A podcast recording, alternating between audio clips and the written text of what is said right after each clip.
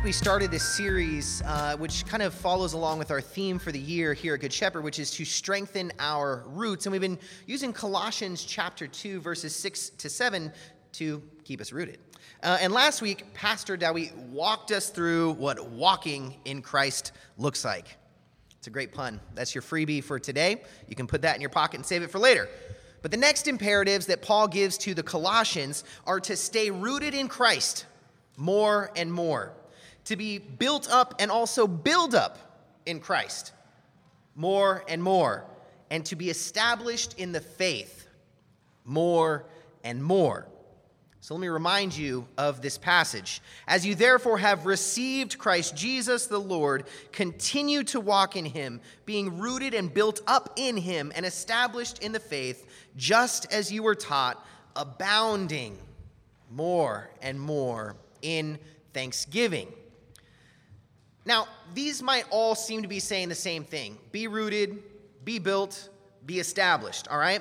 But I think Paul wants to help us see the nuance in between these things. He's not just trying to fill out the pages in this letter so that way the Colossians are impressed. He, he's actually trying to teach them something and I think teach us something as well. And so we're going to tease out the nuances between these kind of three concepts over the next few weeks. But this Sunday, we're exploring what it looks like and what it means to stay rooted in the faith and why that's important for us as a congregation to strengthen our roots isn't like a one time thing.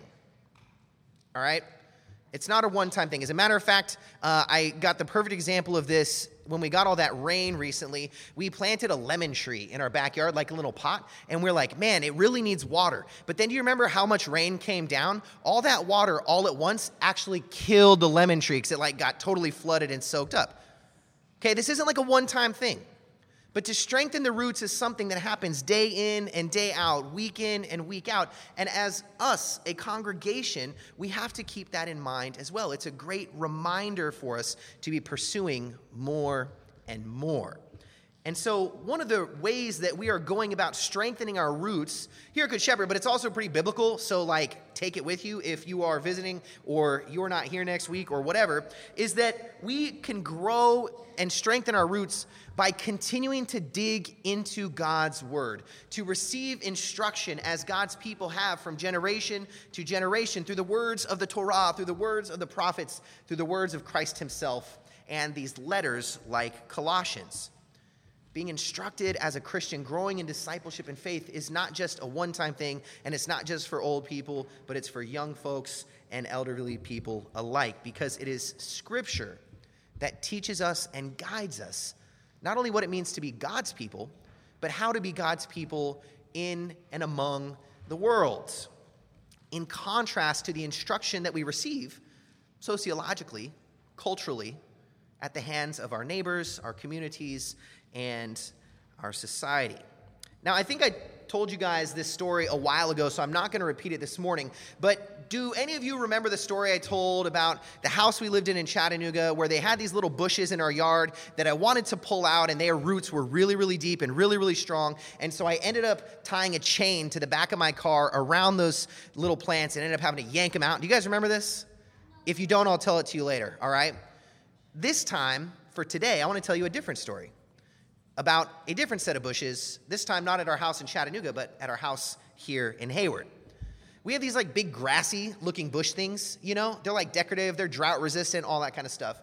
And when we got all that rain recently, I walked outside one morning and they were just like flattened. You know, because they're like grass, so they're not super, super strong above the ground. And like the rain had just totally flattened them. And there were a couple that were in our way when the kids getting out of the minivan. And so Jenny was like, hey, it'd be really great if we could pull a couple of those bushes out. I was like, cool. So they're gone at school. It's before I came into the office. So I get gloves on. I get my Crocs on. I get a shovel. I get a pickaxe. I'm thinking that these things are just going to be the hugest pain to get out of the ground, and I'm going to be really be working myself up to pull them out. So I get out and I take the shovel and I just like throw it down at the root and I kind of give it a little pry, you know, just to test and see how strong it is. And I give it a little pry, and sure enough, boop, the whole thing just comes right out and falls over. I was like, Maybe it's just the rain. Maybe it's just a fluke. So I go to the other one. Same thing happens. So I pick up these giant bushes. I mean, these things are like four foot diameter, three and a half feet tall bushes, and I pick it up, and it's so light, and then I look at the ground, and there like are no roots at all. Matter of fact, there's barely a hole. And I thought to myself, how is it that, that these huge bushes that are in our front yard came up so easily? Had such little root holding them down. And yet, it was in that moment that this passage, as I was thinking about that moment, this passage really became clear to me. Because there is a difference between something that has deep, strong roots and something that has roots that are shallow and weak. We see that in the world around us, but we can also see it within ourselves. For when we are rooted, when we root ourselves in the person and work of Jesus Christ, the vine through whom we receive nourishment and sustainability and strength and sufficiency, ultimately, if we are rooted in the person and work of Jesus Christ, then despite the rains, despite the storms, despite the floods of life's suffering and challenges, we will not be easily moved. We will not be easily uprooted. Paul is focusing our minds on this truth. Because actually, the concept of being rooted in Christ appears only here in Colossians. In this passage, and in one other passage, in, Col- in the letter to the Colossians is the only place in the New Testament where this image or this concept of or this command even of being rooted in Christ appears. So it's not just like, well, that happened once and let's just move on. Maybe it's not that big of a deal. As a matter of fact, I think Paul is really trying to focus our attention and hone us in spiritually that no, no, no, no. It is vital and it's necessary to be rooted in Christ Jesus. And the point of this closeness, this rootedness in Christ, is that Christ himself is the life giving soil of our faith, kind of like you heard in the parable of the sower that Eden shared just a few minutes ago. And next week, we'll hear and we'll learn that it's also the firm and sustaining foundation of our lives. Paul is cluing in the Colossians and cluing us into this concept of being rooted because he wants us to he wants to point us to the fact that the cross, the cross which has endured, the legacy and the story and the power and the impact of Christ and his cross has endured from generation to generation across cultures and ethnicities, languages, societies. It has endured because the roots of the cross run deep. They run deeper than anything else in our lives. And so to stay rooted in Christ is to stay rooted in the word and also in the same side in the same side of that same coin to stay rooted in the word is to stay rooted in the in Christ because Christ is the actual word. He's that life-giving soil and in his cross is where we find this unmovable, unshakable foundation. But perhaps what's striking most in this letter when Paul is identifying this concept of staying rooted in Christ Jesus is that to remain firmly rooted in Christ, it ultimately expresses itself in two ways. The first being that we have to avoid false teaching, avoid heresy, and hold on to the orthodox teaching that we have inherited from the church since the days of Christ Jesus. We just confess it, as a matter of fact. The Apostles' Creed, that's all that is. It's orthodox teaching that all believers, they gathered all the information available. They talked to one another from Jerusalem to Antioch, Syria, and Egypt, and everywhere in between. And they said, This is what has been revealed to us. This is God's truth. This is the story of God's salvation played out by both Father, Son, and Holy Spirit. But the second way to remain rooted in Christ is also to put off the immoral life the one that would draw us away from the ways of Jesus and the teaching of God's word, and instead to put on one that honors and reflects the truth of God's word of Christ. See, if you think about that really shallow rooted bush in my front yard, when we attempt to root ourselves in the stories and the societal demands and cultural norms of the world, then we're just like that bush. We can be easily uprooted. It doesn't take much to move us, to shift us, to pull us up out of the ground and toss us in the green bin to be taken away on Tuesday mornings. And that's because the roots of the human mind are always shallow. Right? We've all been petty before. We've all acted super shallow. We've experienced people who are like, oh, yeah, just, that person's real shallow, right? but the mirror is facing directly on us too. This is humanity from age to age, from generation to generation. The roots of the world and of the human mind are shallow and weak because they're always short sighted, naive, and oftentimes hopeless. Every age of humanity is like, oh my gosh, the world is falling apart. Look what's happening in the world around us. What can we possibly do? Where is the hope? And here, Paul says, stay rooted in Christ, for he is the hope that endures and does not move from age to age. Stay rooted in the promises of God. Stay rooted in the person and work of God. And you will always find love. You will always find faithfulness, a steadfast faithfulness that doesn't move, is not shaken, and cannot be uprooted. This probably isn't going to land uh, as close to home as it did for me this week, but any Death Cab for Cutie fans out here? Yes. Did you know they just dropped a new album now? They did this week. I just found out too. I love Spotify. It reminds me of my favorite bands when they drop new albums, and I'm not even looking for it. And so I was listening to this new album, and about halfway through, I got this sense that this is a really depressing, despairing, and hopeless album. But I mean, that's kind of par for the course for Death Cab for Cutie, uh, all right? But I'm like into it. But then I came across this song that had the most plays, according to Spotify, of any other track. And I'm going to play for the I'm going to play the song a clip of the song and the lyrics for you here in just a second. But the reason that I want to share this with you is because I think it really identifies this sense of hopelessness and despair, of searching and longing that the world constantly experiences and can never find or have resolve to outside of the person and work of Jesus Christ because we have hope when we are rooted in Christ. And so we need to be continually reminded of that hope as we stay rooted in the Word of Christ, the Word who is Christ. So I'm going to throw those lyrics up here, and then it's like about a minute long clip. So I just want you to kind of listen and, and read.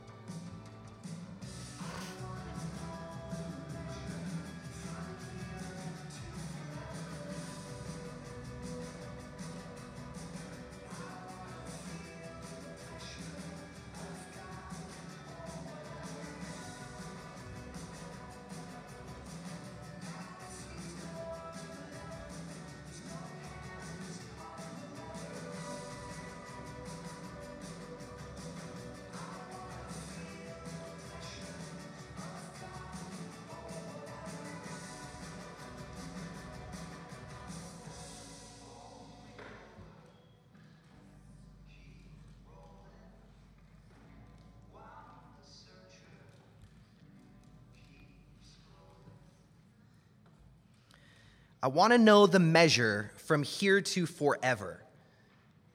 There's a longing, there's a yearning, there's a searching in those lyrics. And I want to feel the pressure of God or whatever. That cracked me up. It like made me smile. So I'm like, yo, bro, I got God. There is no whatever. I could, like, we could tell you about him right now. You know what I mean? But that yearning, that longing, to feel the pressure of something outside of ourselves, something lasting and enduring. Now it seems more than ever that there's no hands on the lever. How hopeless is that? The world's falling apart. It seems now more than ever things are at a loss and no one's in control. And I want to feel the pressure of God or whatever.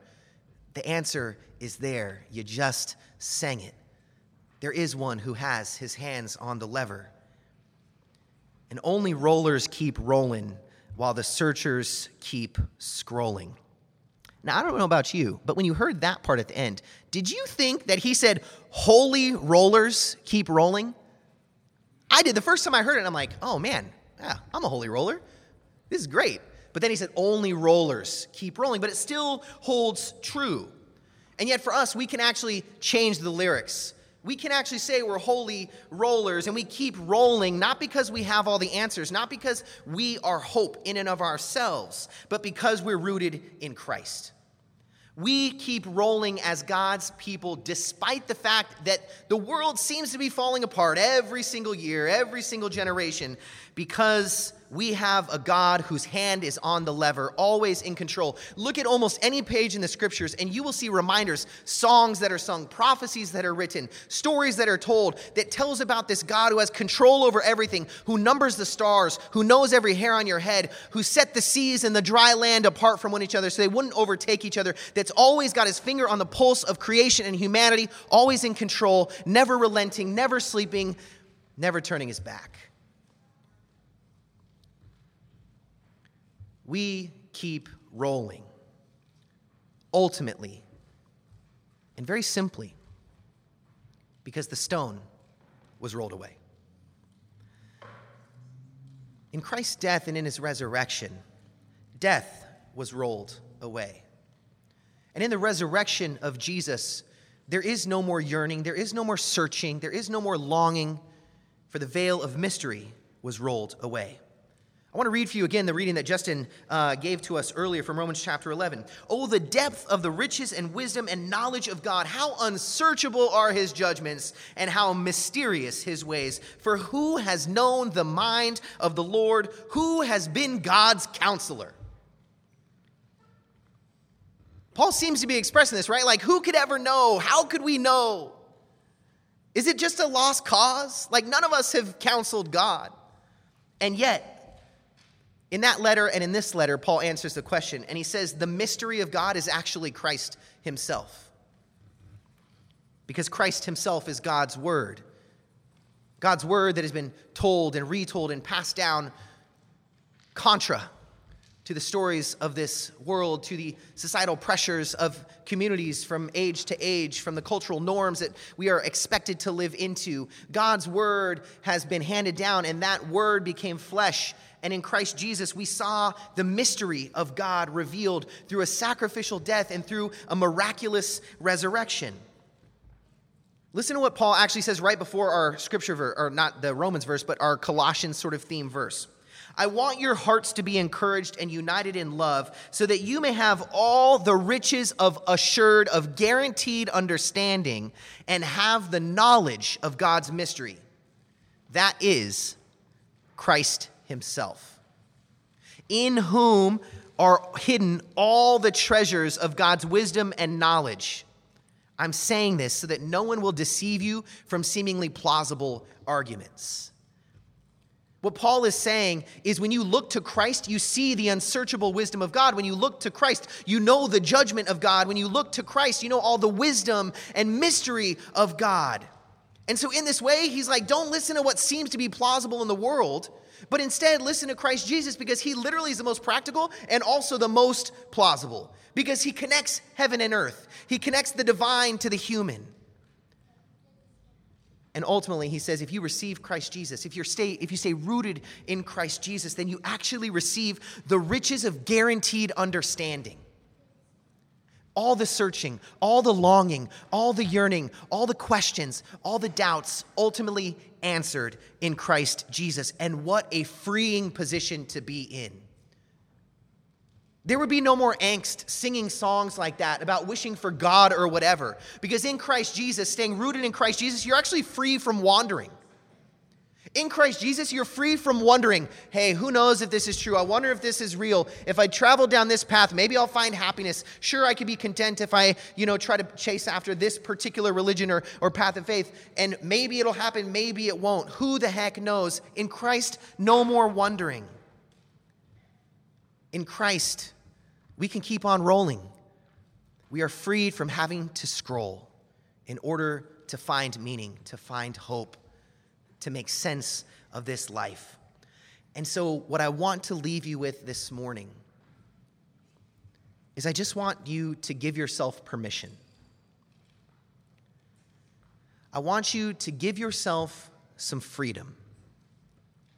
I want you to give yourself the same freedom and the same permission to plumb the depths of God's wisdom and mystery as you do your news feeds and social media channels. I want you to be just excited, just as excited to scroll through the pages of Scripture to discover more and more how unsearchable and mysterious are God's ways, and yet how much sense they make through the lens of the person and work of Jesus Christ as you are to hop on Instagram or TikTok in the morning and see what's popping. And the freedom that comes with this is that you never actually have to have the right answer. You just get to explore. You never have to be, have the perfect response. You get to ask more and more questions. That's what God wants from you. You never have to have the correct behavior because ultimately you're going to fail. But because you're rooted in those things of God, because you're rooted in Christ, get liberated or liberate yourself to get lost in the riches of the wisdom of God. For in doing so, you'll discover the mind of God, the knowledge of God, the judgment of God, and a relationship with a God who loves you and seeks in depth dialogue, unlike the cheap tricks and false idols of this world. Give yourself permission to explore the mystery who is Christ Jesus and accept that invitation into a story that began with the breath of God forming the cosmos and carries us on to eternity a new heaven and a new earth that will have no end. Staying rooted in the person and work of Jesus Christ Staying rooted in his death and resurrection is God's invitation into the depths of his wisdom and knowledge and judgment and ways, the mind of God, a mind that chose you and said, I don't want you to be my enemy. I want you to be my daughter. I want you to be my son. I want you to be my friend. I want you to inherit the kingdom of my son, Jesus Christ. And so, as Paul said at the end of our reading from Romans, for from Christ and through Christ and to Christ are all things. To him be glory forever and ever. Amen.